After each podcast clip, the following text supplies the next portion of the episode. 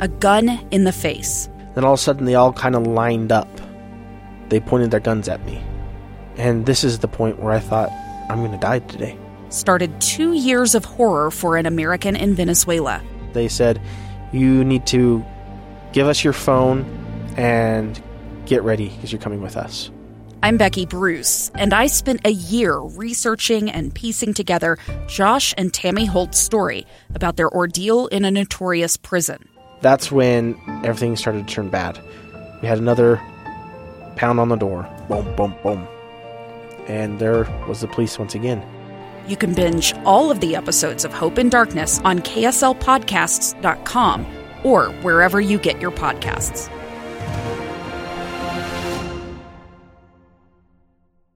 All right, we're a quarter way through the NFL season. Some teams are doing well, and some aren't. And it's not who you think. Helmets off is on. All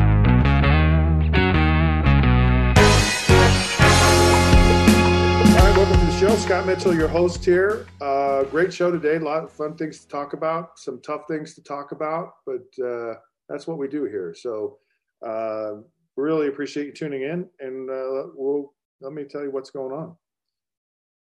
Uh, University of Utah had a tragic event with their football team. Aaron Lowe, uh, who is a recipient of the Ty Jordan Memorial Scholarship, Ty Jordan uh, tragically passed away last Christmas.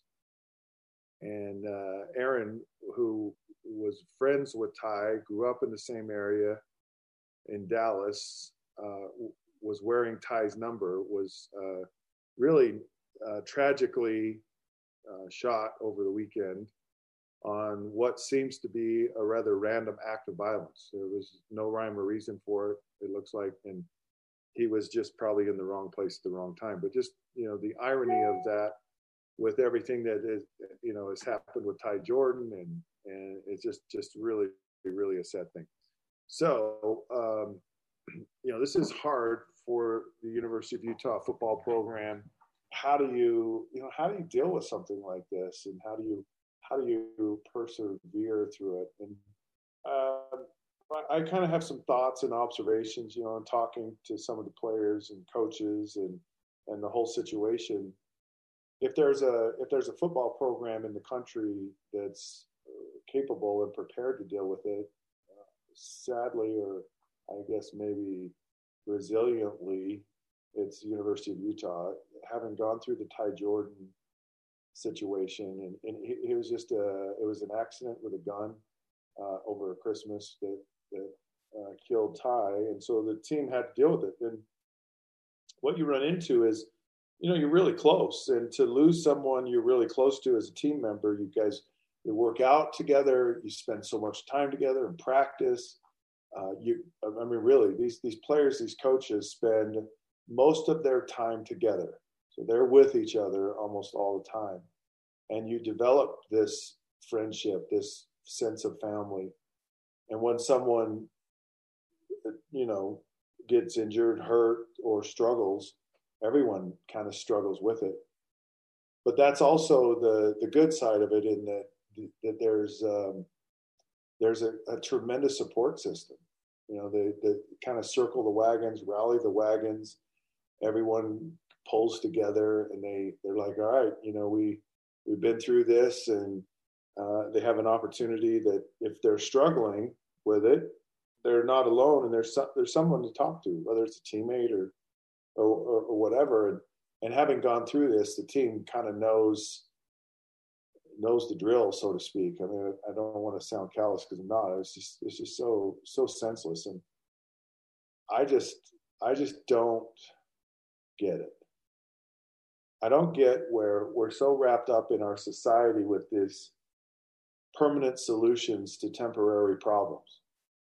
And whether it's out of anger or just stupidity or whatever, uh, a lot of this stuff just doesn't need to happen. And, and this whole devaluing of a human life or not really comprehending, I don't know how you don't, not comprehending the value of of life and how precious it is and how easy it is to to take it away or to lose it so uh, you just you, you, hate to see that happen.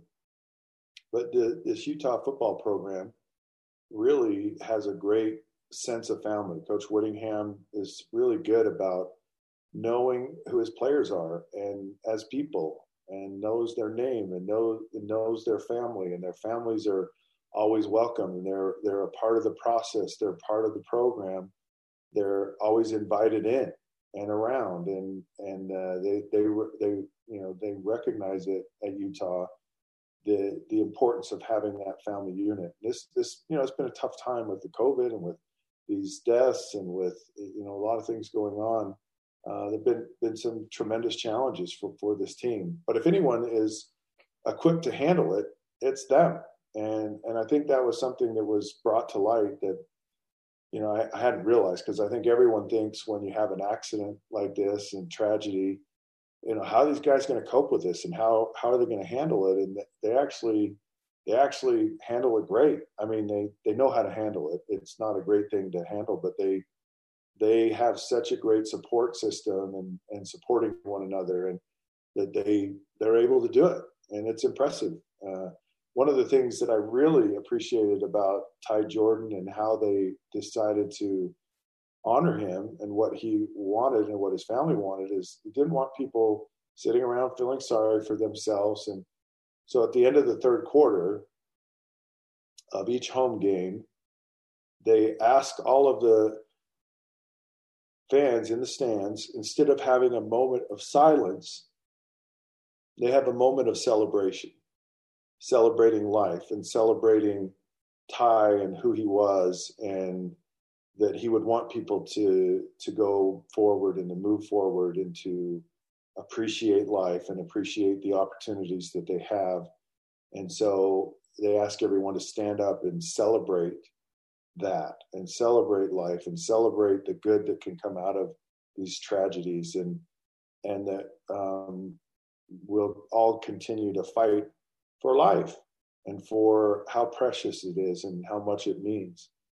And I, I love how they really just flipped the script on this and just turned this into such a positive thing. And, and I think it's also a healthy thing. I think a lot of people really appreciate kind of that mindset of, you know, uh, how can we make this something that uh, maybe maybe moves us a little bit more uh, than normally would happen. So you really appreciate what's happened there at the University of Utah. All right, we're going to take a break. We come back.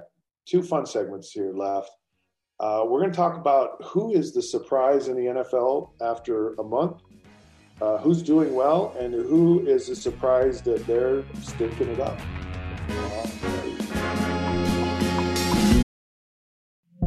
Two years ago, Americans watched in horror as a crisis unfolded at the Kabul airport. She was tear gassed and beaten.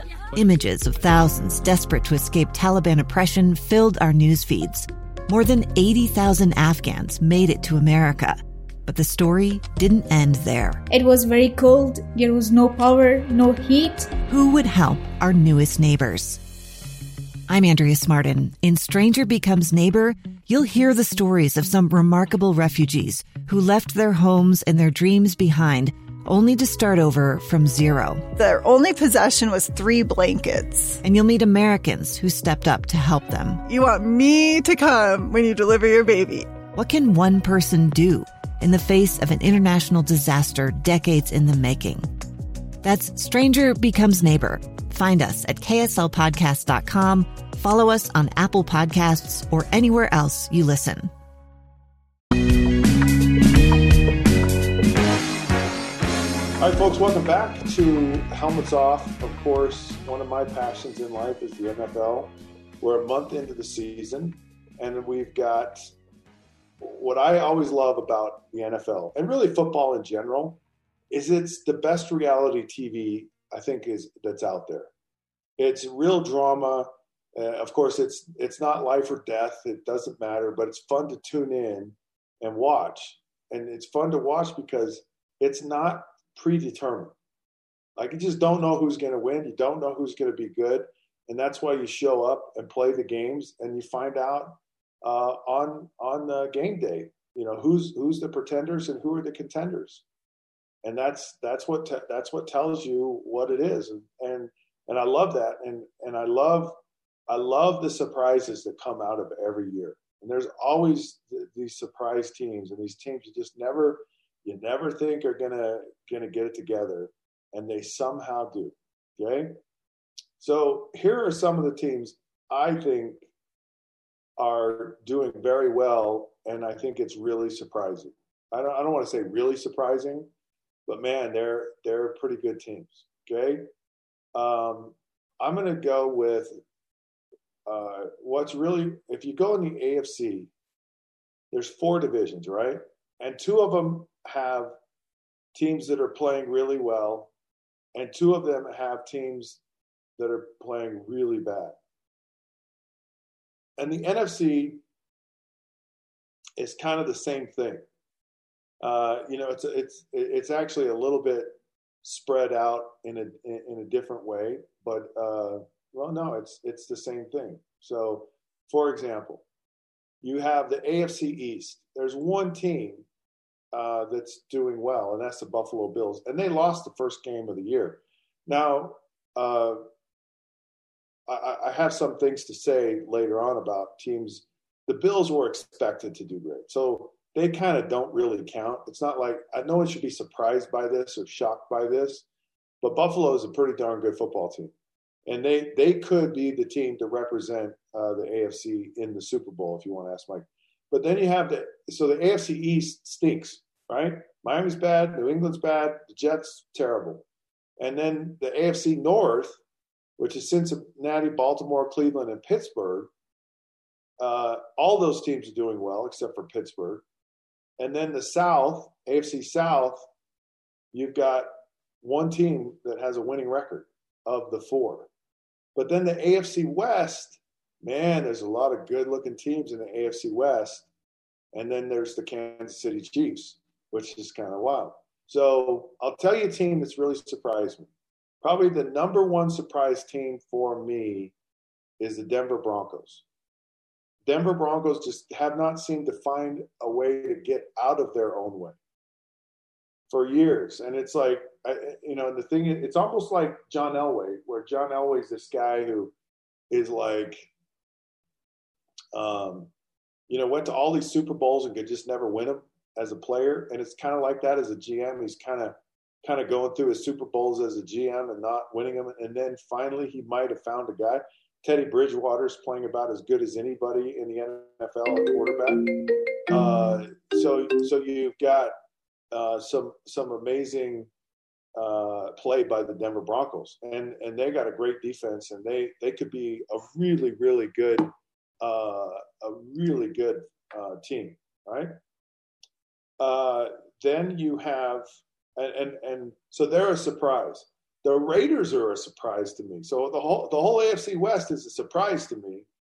Uh, the Raiders have found ways to win close games, and a year ago they didn't do that.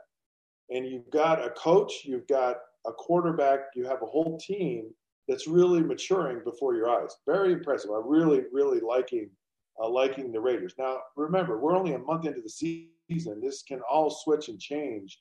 But trending right now, the Raiders big time, Broncos big time, and even the, the Chargers who went into Kansas City. That uh, Justin Herbert, again, remember a year ago, Justin Herbert was a rookie, did a nice job of, you know, being a rookie, did a great job of being a rookie, but he couldn't win games. And now all of a sudden he's learning how to how to win uh, in the NFL. So fascinating how the AFC, you know, has all these teams that are kind of trying to figure it out. Uh, and and then there are just teams that are bad. I'll tell you another team I really like and I've been impressed with is the Cleveland Browns. I would not be surprised if the Cleveland Browns and the Buffalo Bills at the end of the year are the two teams fighting it out. Maybe the Broncos. Uh, you know, I don't know because uh, we're going to talk about the chart, the Chiefs in the next segment. But but certainly uh, certainly the Cleveland Browns have a really, really good defense. And Baker Mayfield starting to be a number one pick in the draft. He, he's he's a guy that actually just might just might uh, end up being pretty darn good quarterback in the NFL. But the team in the in the NFC that I really like, that that's really surprised me, are the Dallas Cowboys. They couldn't get out of their own way. Played terrible defense a year ago. Uh, awful defense. They got uh, Micah Parsons. They've re- they've got some new guys, uh, really good secondary, and they're so much better up front than they were. But Dak Prescott is Dak Prescott's just really impressed me with his tenacity coming back from this injury. He's been playing exceptional uh, this year, and then the whole rest of the NFC East is just garbage. You know, it's just garbage, and and that was kind of what it was a year ago, and and I just don't see a lot of it, a lot of it changing. I think I think if you saw the Packers like in in week one, you'd go, yep, Aaron Rodgers too much off season, but man, Aaron Rodgers is looking watch out for the Green Bay Packers, is all I have to say. And then the whole rest of the NFC North, the Bears, the Vikings, the Lions, oh my, terrible, awful. Get rid of them. How about the Carolina Panthers? That's the team right there that surprises the heck out of me. No question about it. This team is like, and you got Sam Darnold, who was cast off for Zach Wilson, and now I guarantee everybody in New York wants Sam Darnold back. They're three and zero. Oh. They're they're they're playing really good. They're playing to uh, Sam Darnold's strength, uh, exceptional. You know, they're they're they're just doing really well, and and that that is absolutely a surprise to me. But the team you got to watch, and and I and I said this before the season started, is the Los Angeles Rams. Matthew Stafford is playing like a guy who might be able to win it all, and I picked them to win it all. And it's it's been you know sometimes you you see a team and you go boy this is really good. Man matthew stafford's made a huge difference in los angeles. A breath of fresh air for him i'm sure just you know changed everything. Uh, but the rams are are getting it done. And so are the arizona cardinals. It, it really of those two teams i think the arizona cardinals are a bigger surprise i haven't totally been sold on um, um, Kyler Murray as a quarterback, but he they're three zero. Oh. They're they are and they're scoring a lot of points, so uh, they're bringing it. Uh, fun to watch. This is fun to see kind of how this goes the rest of the season, and uh, uh I'm going to take a break and come back, and I'm going to tell you who just shocked the heck out of me. What the heck is going on with these NFL teams?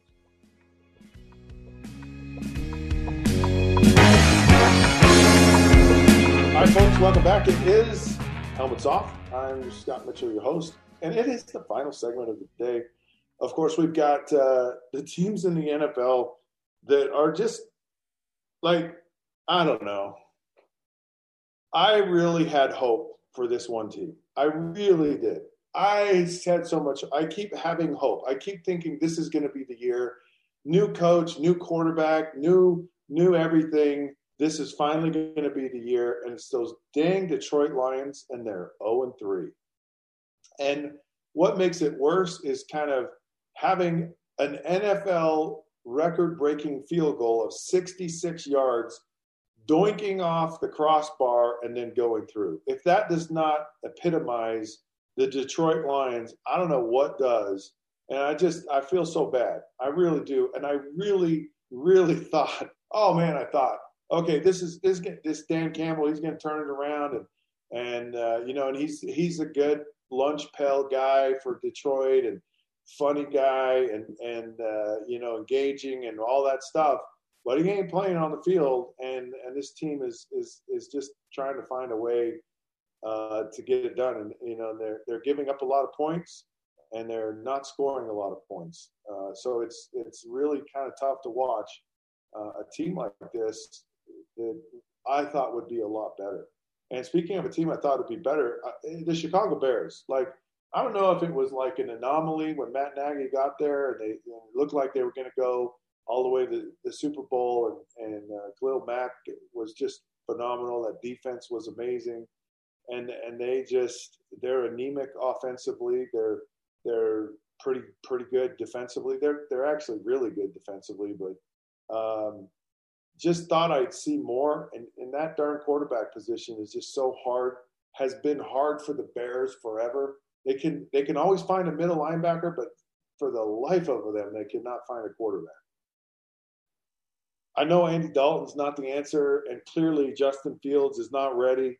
And Nick Foles is a, a, guy that you know you can get about four or five games out of, and preferably at the end of the year. Uh, so they're they're in a tough spot. Massively disappointing to me um, are are are the, uh, the the Bears. But I'll tell you who. Uh, what about Seattle? Right? I mean, I, I don't know. I just expected Seattle to be a whole lot better, but they're not. But here, here's my real surprises. What the heck, Kansas City Chiefs? I can't believe. I, I, seriously, I don't get it. Uh, like you're you're a team that has the best quarterback, best player in the NFL. All right, the best, and you have uh, you've gotten better as a team. Like you weren't worse a year ago. So you would think that this team is, should be on the right. And, and I get it. You lose a Super Bowl, massive hangover, and, and it'll be a fun thing. I think if there's a storyline to watch, is there a, is there a Super Bowl hangover for the Kansas City Chiefs? Because because man, they they are just woo, they are. Uh, I don't get it. I really don't. They should be undefeated. End of discussion. I mean, you don't lose to the Chargers at home. You just don't. A, I know it's a big win for the Chargers. Good for them. Again, it's what I said in the beginning of all this. It's fascinating because you really get to know who are the contenders and who are the pretenders, and they do it on the field. And I love that. I absolutely love that. Poor Indianapolis Colts and poor Carson Wentz. And this is a team that's just hardly scoring any points right now. Uh, they are a team I thought would be a lot better. They're really struggling right now massive, massively disappointing at 0 and 3.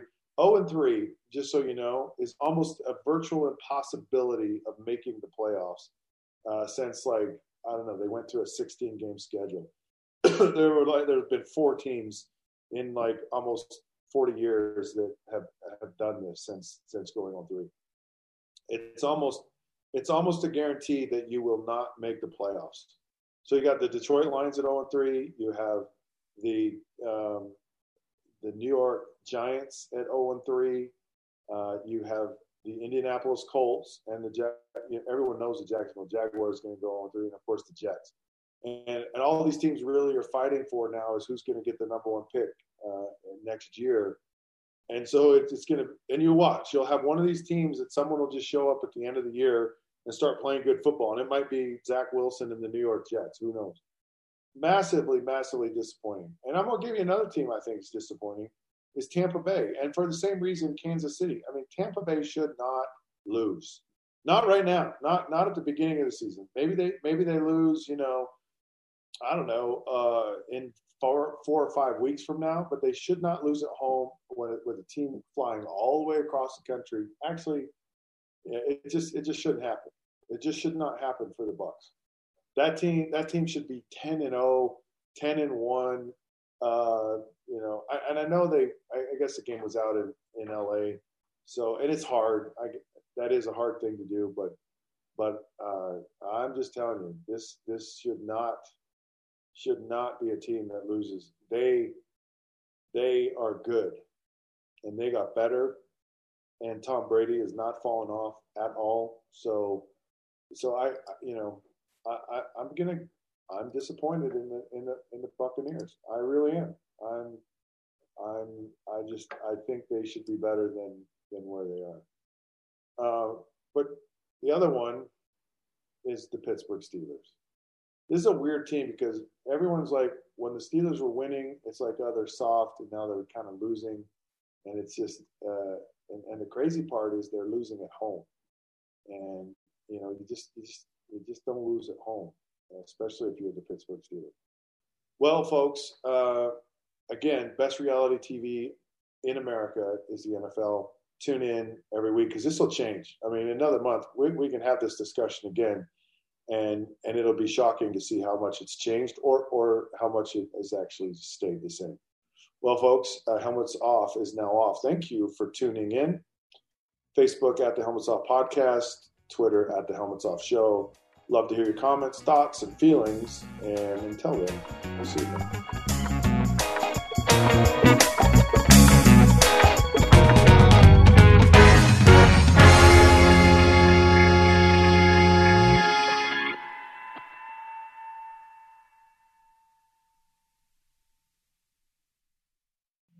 Two years ago, Americans watched in horror as a crisis unfolded at the Kabul airport.